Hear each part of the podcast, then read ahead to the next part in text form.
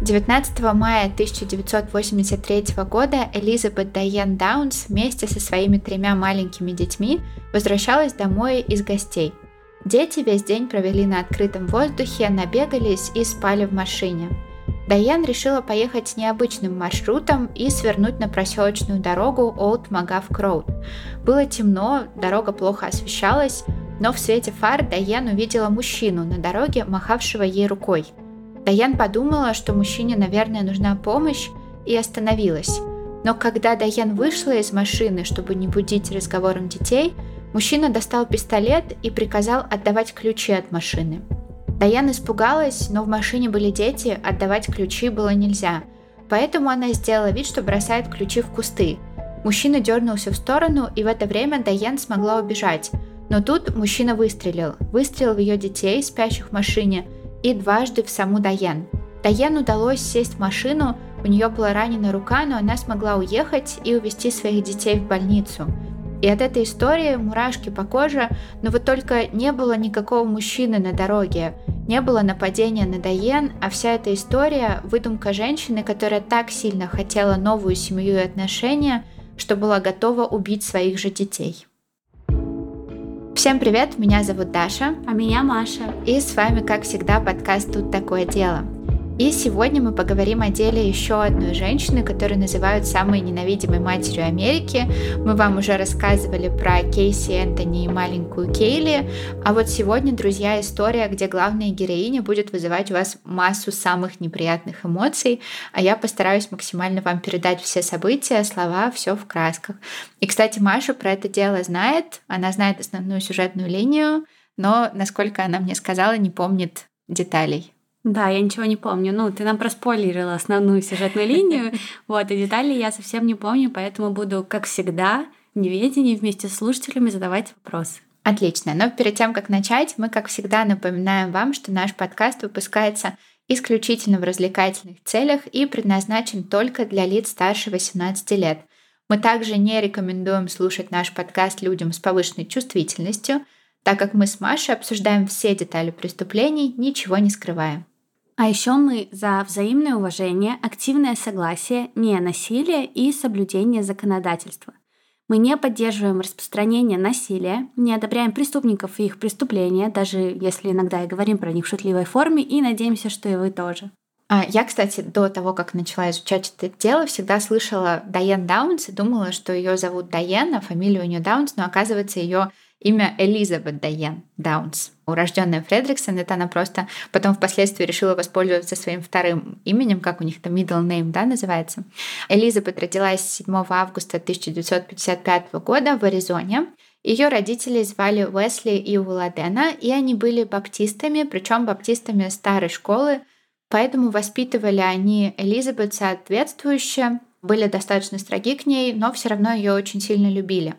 Из-за работы отца семья постоянно переезжала, ему приходилось часто менять работу, он долго не мог нигде задержаться, но в конце концов он устроился на работу на почту в Фениксе, а Элизабет на тот момент было 11 лет. Элизабет росла очень подвижной, независимой и была очень умна. Ее IQ, IQ это, конечно, не показатель, мы с Машей уже это обсуждали в наших выпусках, это больше анализ твоего там стандартного мышления, твоей мотивации. Так вот, ее IQ был очень высоким, а вот эмоциональный интеллект был наоборот низким. То есть Элизабет не понимала, что такое эмпатия. И среди других детей она чувствовала себя аутсайдером и изгоем и рассказывала, что дети были по отношению к ней очень жестоки. Родители запрещали Элизабет общаться с мальчиками, долго гулять, слишком открыто одеваться, и поэтому знаете, что делала Элизабет? Конечно же, бунтовала. Она отказалась от своего имени и решила использовать имя Дайан.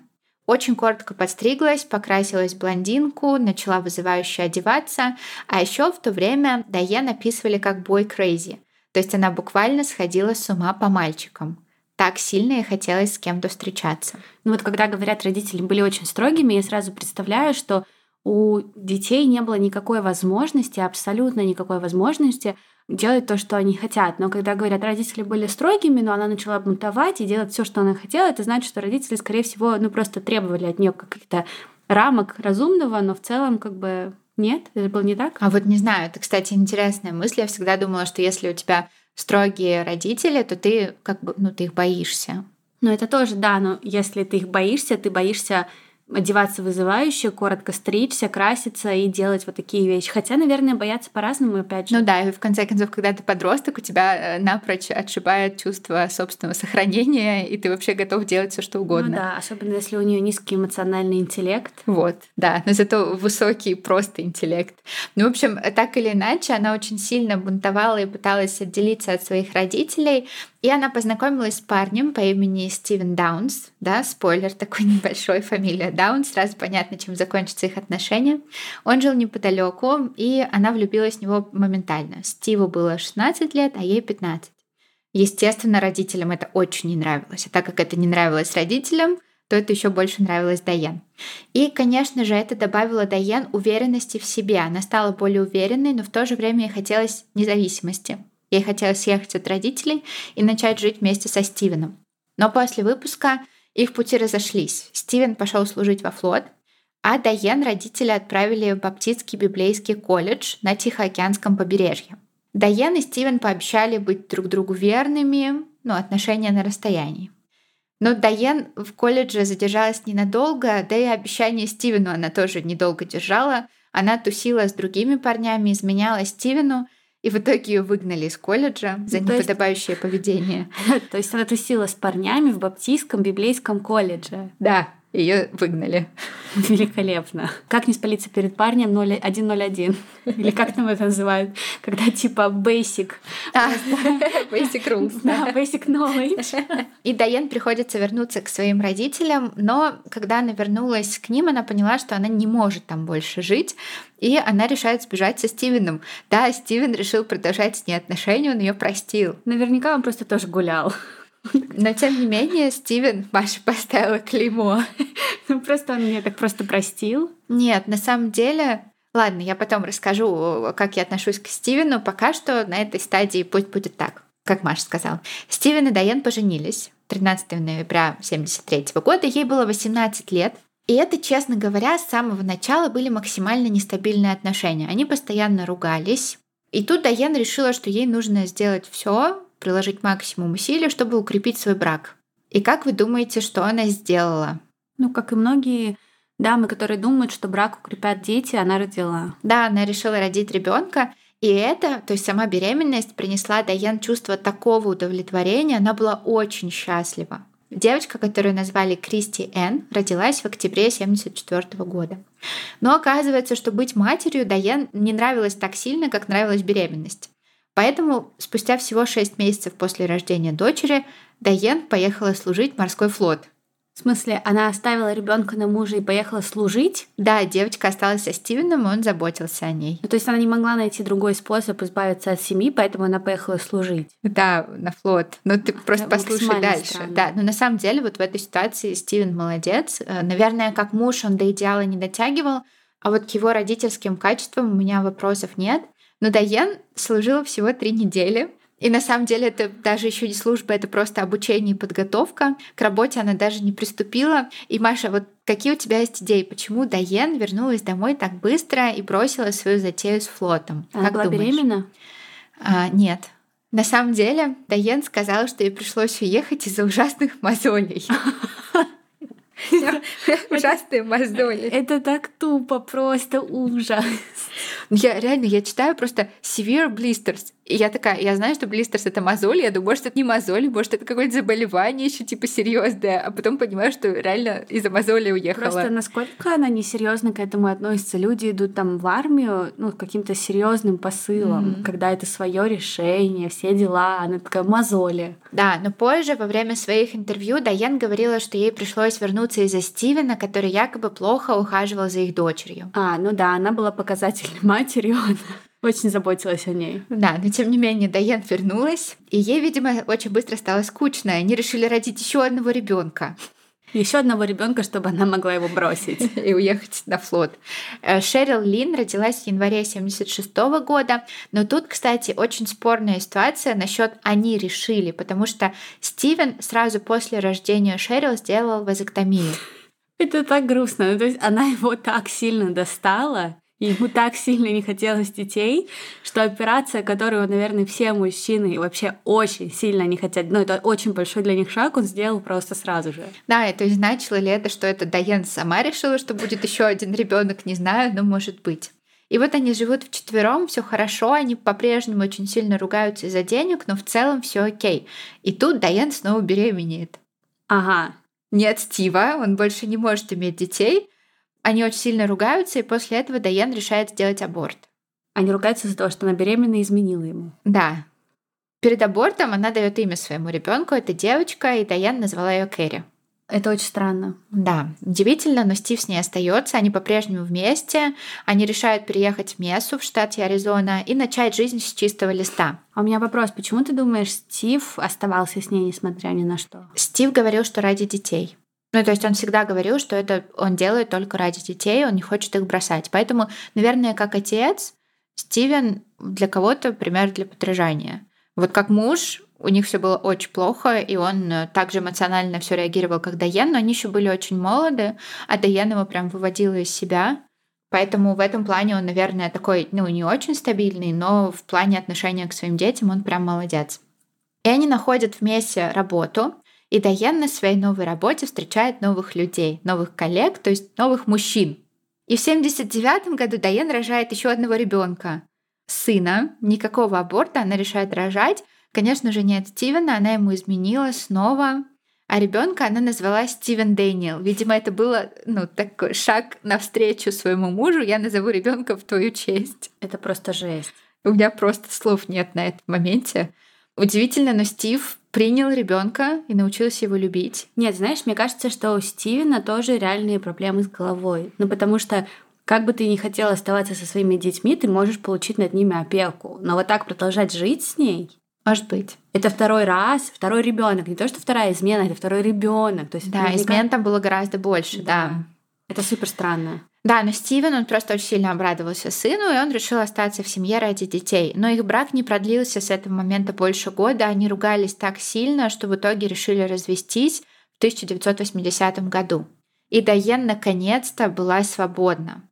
И у нее просто снесло крышу. Она начала встречаться с мужчинами, вообще всеми мужчинами. Постарше, помладше, одинокими мужчинами, женатыми мужчинами. С кем-то она даже съезжалась после нескольких недель отношений, то есть привозила их к своим детям. Что в эти моменты переживали дети, сложно представить. Но теперь на свою жизнь и на жизнь своих детей Дайан приходилось зарабатывать самой. И сначала она нашла работу на полную ставку в почтовом отделении, с этим ей помог отец.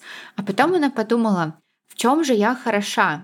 Что я умею делать хорошо? Точно, рожать детей. И она решила стать суррогатной матерью, чтобы заработать денег. После этой мысли она решила мыслить еще шире и основать свое агентство суррогатного материнства. Так она стала по итогу, да, суррогатной матерью? Но, к счастью, без медицинского обследования ты не можешь стать суррогатной матерью, а Дайен провалила два психологических теста в разных клиниках. И в одном из тестов говорилось, что Дайан эгоистична, не понимает чувств других людей и с большей степенью вероятности после родов она ребенка не отдаст. Интересно. Да, но в третьей клинике, я не знаю, что это за клиника. Я, кстати, первых двух клиник я нашла название, а вот этой третьей нет, может быть, ее уже не существует, решения не принимают сомнительные. В третьей клинике она смогла заключить договор и стать суррогатной матерью. В 1982 году родила девочку по имени Дженнифер и получила за это 10 тысяч долларов. А мысль основать свое агентство осталась просто мыслью, она никаких шагов не предпринимала, чтобы это реализовать, и, видимо, слава богу. В то время она встречалась со своим коллегой по имени Роберт Никербокер, или его еще звали Ник. Важный персонаж нашей истории. И Роберт один из ее любовников, и Роберт на этот момент был женат, но с женой они уже жили отдельно. Даян еще даже когда они жили вместе, это, конечно же, не останавливало, и она влюбилась. Она даже говорила, что Роберт — это любовь ее жизни. А думаешь, что она в него влюбилась еще и потому, что было препятствие? Ну, может быть, кстати, да, интересная мысль. Скорее всего. Роберт разошелся с женой, но он не хотел ничего серьезного с Дайен, да и вообще в целом. И самое главное, Роберт не хотел детей вообще. А Дайен уже была одержима Робертом. Они даже решили сделать одинаковые татуировки розочки. И она сделала, а он отказался. Ну, потому что она ему была не нужна. Да, и Дайан в этот момент поняла, дети мне мешают. Это обуза для меня и для моей настоящей единственной любви. И у меня уже есть татуировка. Шага назад не сделать, нет. В 27 лет Дайен решила переехать и устроиться на работу в Орегоне, чтобы быть ближе к своим родителям. Ей нужна была помощь с детьми. Но она все еще одержима Робертом. А Роберт на самом деле тоже очень странная личность. Как про него писали, он был постоянен только в своем непостоянстве. Он бросил свою первую жену, чтобы жениться на некой Шарлин. Затем он оставил свою вторую жену Шарлин, чтобы жить Дайен. И Дайен не сомневалась, что Роберт заведет себе другую подружку в скором времени. Но, видимо, у Роберта был определенный паттерн «женись и только потом бросай», потому что он сделал Дайен предложение. Но Дайан сказала, что выйдет за него только если они подпишут брачный договор. Ну, она не дурочка. Но она не дурочка. Но отпустить его Дайан все же не захотела. Роберт отказался подписать брачный договор. Но отношения они все-таки решили продолжить, пусть без брака, но продолжить. Она постоянно писала ему письма, а его жена, Шарлин, они еще пока не развелись, звонила Дайан в любое время дня и ночи, угрожала применить насилие, если Дайан продолжит отношения с ее мужем. Но Дайан очень сильно хотела держать Роберта где-то близко, рядом с собой, и поэтому с Робертом они общались все время. Меня на самом деле до сих пор смущает факт, что он отказался подписывать брачный договор, что говорит о его несерьезности, но они все равно продолжили встречаться. Это так странно. Да, мне кажется, Дайан не хотела быть одна. Ну, то есть ей неприятен был статус матери-одиночки. Она даже во многих интервью говорила, вот, мне там пришлось быть матерью-одиночкой, это так тяжело, и прям видно было, что ее корежит от мысли, что она мать-одиночка, пришлось? что она провалилась. Она сама к этому пришла. Да. Это, это как будто бы была цель всей ее жизни. Да, наверное. Но что же делали дети, пока мама устраивала свою личную жизнь? Пока Дайен не приехала поближе к родителям, да и после тоже, дети были предоставлены сами себе. Двое младших оставались на попечении шестилетней Кристи. Дети часто были голодные, они просили еду у соседей, а Даян как будто бы было наплевать на них. Ее средняя дочь Шерил говорила, что она боится быть рядом с Дайан, и действительно Дайан по отношению к Шерил вообще не проявляла никаких положительных материнских чувств, вообще никаких чувств не проявляла. То есть если к своему сыну и к своей старшей дочери она еще могла, то Шерил она как будто бы ненавидела. И все эти события привели к ужасной истории, которая случилась 19 мая 1983 года. Вы вступление уже могли понять, но сейчас расскажу поподробнее. А и ее дети ездили в гости к друзьям, я так понимаю, что на какую-то ферму, чтобы посмотреть там на лошадь. И они задержались допоздна. А чтобы вы понимали, семья Дайен не относилась даже к среднему классу. Они обычно время так не проводили. Наоборот, они экономили бензин, старались лишний раз посидеть дома, не тратить денег. Ну, то есть это было что-то слишком роскошное. И было уже 9 часов вечера, дети были еще маленькие. Кристи на тот момент было 8 лет, Шерил 7, а Дэнни всего 3 года. И они все сели в машину после гостей и поехали домой, дети уснули. Шерил была на переднем сиденье, а Кристи и Дэнни вместе на заднем. И почему-то Дайен решила поехать незнакомой и плохо освещенной дорогой. Позже она расскажет, что да, вообще-то я так делаю, я люблю исследовать новые места, нам так нравится делать. И в машине играла песня «Hungry Like the Wolf» Дюран Дюрана, и Даян говорит, что она просто вела машину, слушала эту песню, было где-то 10 вечера, и тут она увидела мужчину, который махал ей рукой.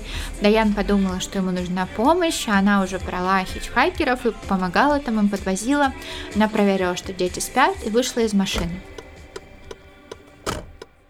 Этого мужчину она описывала как буши hairman, мужчина с такими кустистыми волосами, видимо, имеется в виду бурная растительность, то есть много волос, борода, усы. Это я по фотороботу вам рассказываю. Э, может быть, буши hair это значит просто, что у нее какие-нибудь кудрявые волосы. И она подошла к мужчине, мужчина потребовал отдать ей ключи, начал угрожать оружием. Дайен делает вид, что кидает ключи в кусты, бежит сама к машине, мужчина в нее стреляет — стреляет в ее детей. Даян садится в машину и быстро уезжает. Сама Даян говорит, что она ехала с безумной скоростью. Но это не так. Мы потом узнаем, что она ехала очень медленно, но пока продолжаем слушать сказки Даян.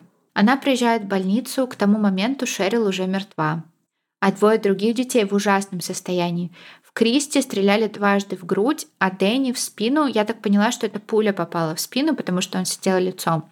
А у Даян прострелена левая рука а она правша.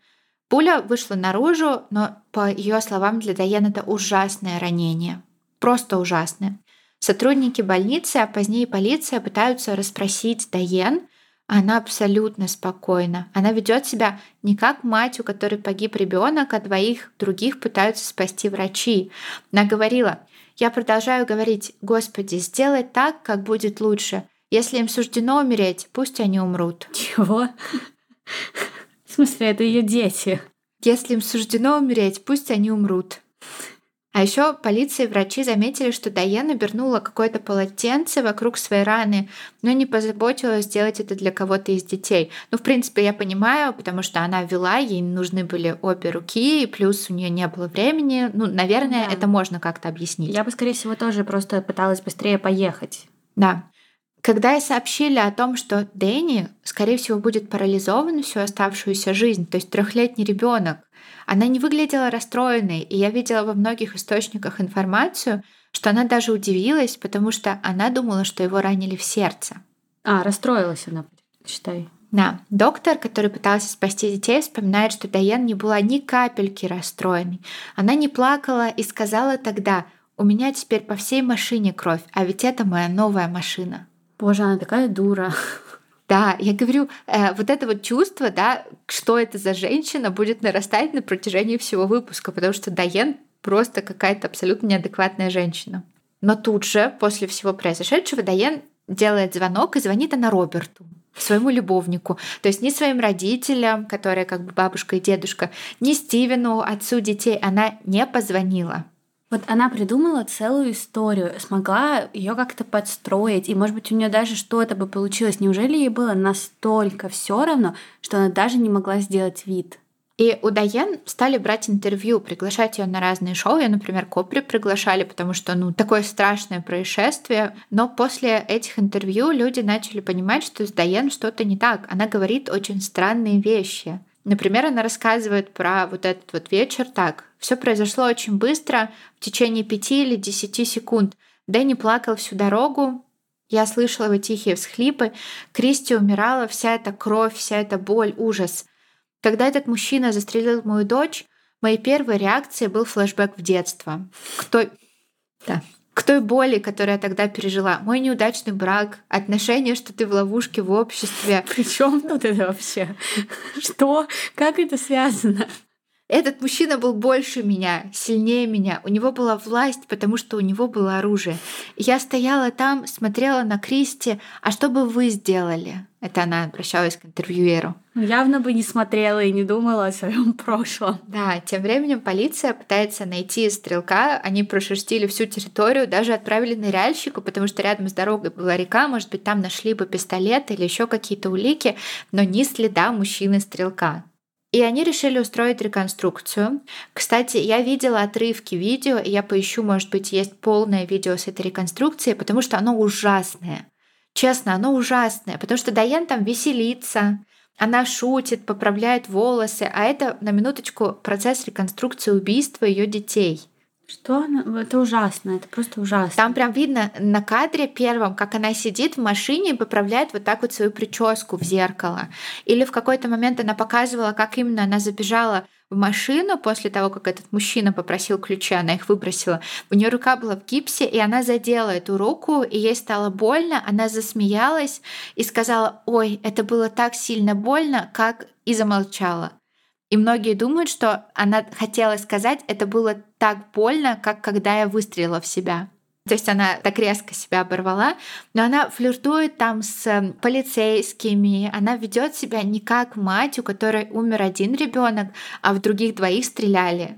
Странно, что ее еще никто не спалил, что полиция продолжает пытаться найти преступника. Она же даже выстрелила себе правой рукой в левую. А, но сейчас Дайен после всех этих событий больше никто не верит. И началось полномасштабное расследование. Полиция еще раз обыскала место преступления. Вот только теперь не загадочный стрелок, а сама Дайен была под подозрением. И надо сказать, что мы с Машей тоже недавно поучаствовали в расследовании и изучали место преступления. Мы на себе почувствовали, как сложно грамотно вести следствие, задавать правильные вопросы свидетелям, видеть нестыковки и обращать внимание на нужное и игнорировать ненужное. А сделать мы это смогли, потому что нашли новую настольную игру, про которую как раз и хотим вам рассказать. Мы продолжаем советовать вам, чем можно заняться этой осенью и как можно получить положительные эмоции, ведь они нам всем сейчас очень нужны. И у нас дальше появился ритуал, чем-то себя радовать каждый раз после записи выпусков. Мы пробуем новое вино, готовим что-то вкусное, а теперь еще играем в настольные игры.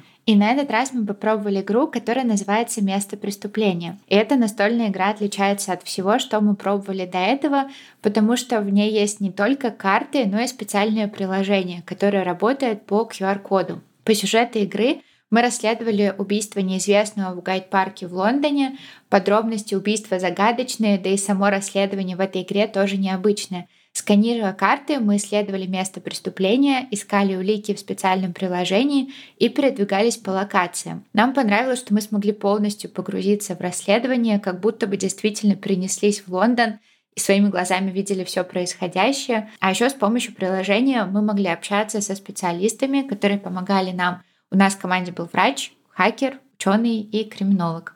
Мы с Машей играли вдвоем, но играть можно одному, а еще можно собрать целую команду, исход дела полностью зависит от вас. Мне еще очень понравилось и то, что нам не нужно было разбираться в правилах, мы просто скачали приложение, и оно вело нас по сюжету само. Когда мы поняли, что собрали все улики и знаем, что же все-таки случилось, с помощью приложения мы отправили отчет шефу полиции, прямо как настоящие детективы. Больше спойлерить вам не будем, оставим ссылку на игру в описании, а партнер этого выпуска Hobby World, издатель и производитель настольных игр, дает нашим слушателям 500 бонусов за покупку по промокоду «Тут такое дело» с Литно и Капсом. Все подробности, как всегда, оставим в описании. А теперь вернемся к выпуску. И Дайан начинает терять общественное одобрение, и она очень злится, потому что ей нравилось вот это вот внимание. И на одном из своих интервью она говорит, если бы я хотела убить моих детей, вы думаете, я бы выбрала этот способ? Я не везла бы их в больницу, я бы убедилась, что они мертвы, а потом плакала бы крокодилиями слезами. Безумие думать, что я могла такое сделать. А я не плачу, мне все равно, поэтому это не я их убила. А я их отвезла в больницу, поэтому это не я. Тем временем ее дочь Кристи жива, и Кристи пришла в себя. У Кристи, кстати, был инсульт. В 9 лет. Да, э, но она приходит в себя, все еще не может говорить. А Дайен решает прийти ее навестить. И как только Дайен зашла к своей дочери в палату, у Кристи все показатели тут же подскочили, как при внезапном очень сильном стрессе или испуге. Она испугалась Дайен. И врачи, которые были там, это все заметили, зафиксировали, тут же сообщили полиции, чтобы те приняли это обстоятельство во внимание. А еще полиция нашла свидетеля, который в тот день ехал за машиной Дайен, и мужчина утверждает, что красный автомобиль, это автомобиль Дайен, двигался со скоростью не более 8 миль в час. Это около 11 километров в час, это очень медленно. И он поэтому обратил внимание на этот автомобиль. Ему в тот момент показалось, что в машине, наверное, что-то сломалось, и она не может ехать быстрее, ему пришлось обогнать. Ну, то есть все слова Даян, что она вела как безумная, ничего не значит. А баллистики пришли к выводу, что пули, которые поразили детей и саму Даян, были выпущены из пистолета 22 калибра. А именно таким пистолетом владела Даян. Она сама сказала, что нет, но Стивен давал показания и сказал, что да, у Даян был такой пистолет. Но самого оружия найти не удалось, если судить по архивным фото берег реки, которая примыкала к дороге, порос камышом и невысокими деревьями, и найти там что-то очень сложно. А еще осмотрели пассажирское сиденье спереди, и на задней части этого сиденья не нашли кровь. Не на передней части, откуда якобы стрелял мужчина, то есть не со стороны водителя, а как будто бы кто-то перегнулся вот туда и стрелял в детей, стоя на пассажирском сиденье. Блин, прикинь, какой ужас. Бедные дети, ну то есть им пришлось увидеть свою мать, которая поворачивается к ним с пистолетом и просто начинает убивать их. Да, а Кристи еще и рассказывала об этом. Я сейчас расскажу тоже. И это не вписывалось в историю Дайена от слова совсем. Дайен начали допрашивать и собирать доказательства, а на одном из допросов она сказала, что точно знает, кто на них напал. И оказывается, что мужчин было двое, но она не скажет их имен. Почему? Ну вот потому что в этот момент она вышла. Драма Квин. Да, но полиции все равно не было достаточно доказательств. Им нужен был кто-то, кто точно бы смог сказать, да, это сделала Дайен. И такой человек у них был, точнее ребенок Кристи, она была там, она все видела, и она могла рассказать правду, но Кристи была очень травмирована, это было очень опасно, нужно было действовать осторожно и точно привлекать специалиста. И психолог начал работать с Кристи. Там очень интересно, потому что Психолог, чтобы заслужить ее доверие, чтобы она чувствовала себя в безопасности, попросил ее при каждой встрече писать на листочке имя того, кто в нее стрелял, а потом этот листочек не отдавать, а бросать в огонь. И до тех пор, пока Кристи не будет готова показать психологу листочек вместо того, чтобы его сжигать. И Кристи отдала листочек, и на нем было написано «Моя мама». Это очень крипово. Это прям крипово. Очень. И спустя 9 месяцев после происшествия Дайен арестовали. К слову, к этому моменту внимание к персоне Дайен уже затихло, но тут все внимание с ней снова вернулось, и она этим наслаждалась, флиртовала с офицерами, улыбалась на камеру. А еще Дайен воспользовалась привычным способом получить от людей вокруг желаемое. Она снова забеременела. От кого? Неизвестно. Когда начался процесс, она была уже на поздних сроках, она, видимо, думала, что беременность поможет избежать наказания или, по крайней мере, его смягчит. А сама она говорила, что так как она потеряла свою среднюю дочь, а дети дают ей желание жить, и детей так просто зачать, что почему бы это не сделать снова? Это просто жесть, это просто жесть. Она не потеряла свою дочь, она ее убила. Да, но вот новая беременность, видимо, нужна была ей для того, чтобы почувствовать себя снова счастливой, радость материнства. Дайан вменяли убийство и два покушения на убийство тем временем. То, как Даян вела себя во время процесса, это отдельная история. Обвинение на процессе включило вот ту самую песню «Hungry like a Wolf», а, чтобы у присяжных была полная картинка, полное погружение. Даян подтанцовывала, но, знаете, так покачивала головой в такт, немного двигалась из стороны в сторону. Блин, она реальная психопатка. Да, и присяжные были от нее в полном шоке. Обвинение еще на процессе использовало кукол, чтобы присяжным объяснить, как дети располагались в машине, чтобы объяснить, что в истории Дайен когда вот этот вот мужчина якобы с водительского сидения выстрелил в детей, таких следов, которые были обнаружены в машине, не было бы. Так бы просто не получилось. А еще на суде выступала Кристи которая не испугалась и рассказала все. На момент суда ей было 9 лет, и она рассказала, что помнит, как мама вышла из машины. Шерил была на переднем сидении, а она и Дэнни на заднем, а мама вернулась в машину, у нее что-то было в руках. Мама склонилась к машине со стороны пассажира спереди и сначала застрелила Шерил. Потом она оперлась о пассажирское сиденье, высунулась назад и выстрелила в Дэнни и в нее саму, а потом выстрелила себе в левую руку. И видео я показаний, конечно, нет, но присяжные были в полном шоке, потому что девятилетний ребенок рассказывает о том, как в нее и в ее брата и сестру стреляла их собственная мать. Сама Дайен выступала тоже. Кстати, на суде она обвинила своего отца, который вот баптист, в том, что он ее насиловал, пока она была ребенком. Отец после суда заявил, что такого не было, и он вообще-то любит очень сильно свою дочь, несмотря на то, что она сделала. Дайан после суда призналась, да, я сказала просто так, но все равно ей уже никто не верил. Ни одному ее слову больше никто не верил. В жюри присяжных было 9 женщин и 3 мужчины, и через 36 часов они вынесли вердикт единогласно «виновна». Дайан продолжала говорить, что она невиновна, что она бы могла придумать более правдоподобную историю, если бы она сама застрелила детей – и уже после суда Дайан родила девочку, которую назвала Эми Элизабет. Девочку тут же забрали на следующий день и отдали на удочерение, дали ей новое имя Ребекка или Бекки. А Дайан приговорили к пожизненному, плюс еще 50 годам в тюрьме. У Дайан нет шанса выйти по УДО, но Дайан очень хотелось на свободу, и поэтому она решилась на побег. А, да ладно.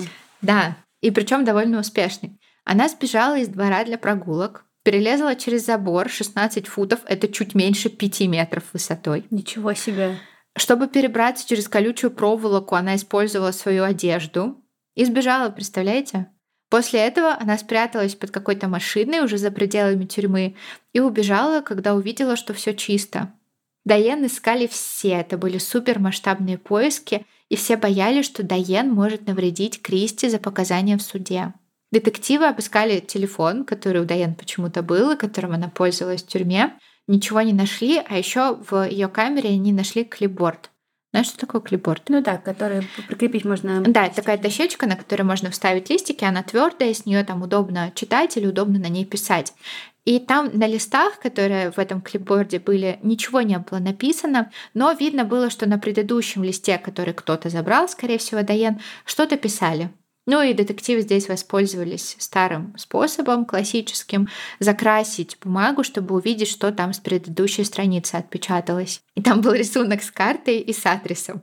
262 Стейт-стрит. Это всего несколько улиц от тюрьмы. Она такая тупая. Да, ну то есть вроде как умная, но потом она делает какую-то опять глупость, и ты думаешь, вроде ты не такая умная. В смысле, да, идеи хорошие, но да. их, их реализация страдает. Да, да. да. Это был адрес мужа ее бывшей сокамерницы. Да, детективы и полиция поехали туда, и вуаля, Дайен все это время пряталась там. Прошло, кстати, 11 дней. Но за 11 дней она могла бы куда-то избежать уже. Да, но она, видимо, не чувствовала себя в безопасности, решила пересидеть. Ее увезли обратно, добавили ей еще 5 лет к сроку и перевели в тюрьму с более строгими условиями в Нью-Джерси. И сейчас Дайан жива, она находится в тюрьме и будет там еще очень долго. Но так ей и надо. Да, но, кстати, есть еще альтернативная версия случившегося, я вам тоже ее хочу рассказать. По этой версии действительно был некий стрелок, который напал на Дайен и ее детей. И этим стрелком мог быть спринфилдский преступник по имени Джеймс Хейнс. Хейнс якобы признался кому-то из своих друзей, что он и был тем самым незнакомцем на обочине, который стрелял в Дайен и детей. А этот вот его тот самый друг пошел в полицию и рассказал, что они с Хейнсом смотрели телевизор, в новостях показывали сюжет о судебном процессе по делу Дайан Даунс, и Хейнс сказал, да, это я в них стрелял той ночью. Хейнс утверждал, что Дайан была связана с наркоторговлей, это был ее основной заработок, на почте она работала для прикрытия, и они с Хейнсом заранее договорились о встрече на той дороге. Именно поэтому она смело остановила машину, когда его увидела в свете фар. Видимо, Дайан везла ему очередную дозу, между ними произошел какой-то конфликт, Хейнс не хотел платить и открыл стрельбу по женщине и детям. И опять же, по словам этого свидетеля, у Хейнса заклинило пистолет, поэтому Дайан он убить не смог, а только ее ранил. И эта история вроде бы объясняет многие обстоятельства этого дела, но если Дайен знала имя нападавшего, зачем она держала его в тайне от полиции? Вначале, понятно, она не хотела, чтобы ее связывали с наркоторговлей, но потом, когда ее уже саму начали обвинять в преступлении, она могла признаться, потому что, ну, статья за наркоторговлю не такая большая, как статья за убийство и покушение на убийство. А позже Хейнс рассказывал эту историю другим людям, но уже по-другому. Он утверждал, что за убийство семьи Даунс мы заплатили 25 тысяч долларов. То есть он как будто бы выполнял чей-то заказ. Правда, кому понадобилось заказывать убийство Дайен детей, он не рассказал. В других версиях его истории Дайен не продавала наркотики, а наоборот покупала наркотики. В общем, в словах Хейнса есть какая-то путаница и вызывает сомнения. И поэтому его история вызывает так много сомнений. Но у Дайен, кстати, был брат Джеймс Фредриксон, и вот он очень сильно верит в невиновность Дайен и в то, что Хейнс причастен к этому. И сейчас он ведет активную общественную деятельность, чтобы свою сестру защитить. Вот такая вот история. Э. Ну, а дети? А получается, она просто сказала моя мама, потому что в этом ужасе, страхе она увидела ее лицо, или потому что она понимала, что мама причастна, или почему она сказала моя мама? Потому что она видела, как мама стреляла. Ну, если это был Хейнс. А, да, может быть, может быть из-за этого. Ну да, на самом деле я не сильно верю в эту историю, просто чтобы дать вам всю картинку. Mm. Мне кажется, что Дайен виновна на сто процентов, и она ужасная, честно говоря. Ну, она столько раз палилась, что такое чувство, что да. Да, ну то есть просто представьте, насколько нужно быть одержимой идеей каких-то новых отношений, чтобы избавиться от своих детей таким ужасным способом. Ну, отдай в детдом, я не знаю, ну что-нибудь сделать, зачем их убивать? Ну да. И ладно бы еще просто попытаться убить, она же даже не сделала это нормально. Да, и дети в итоге страдают. Ну, э, кстати, всех детей усыновили, удочерили, у них у всех хорошо все. А у мальчика? У мальчика, да, у мальчика все хорошо, но он парализован, но он живет в семье, у него а. все хорошо. Но все равно он парализован. Да. А, вот такая вот история Дайан Даунс, одной из самых ненавидимых женщин в Америке и уж точно самой ненавидимой матерью Америки, которая застрелила, пыталась застрелить троих своих детей во имя своей новой любви и новых отношений ужасная история, она вообще не заслуживает ничего хорошего. Это правда. Но я надеюсь, что вы смогли ненадолго отвлечься, переключиться и увидимся с вами уже на следующей неделе в новом выпуске. Всем спасибо за внимание. Всем пока. Пока.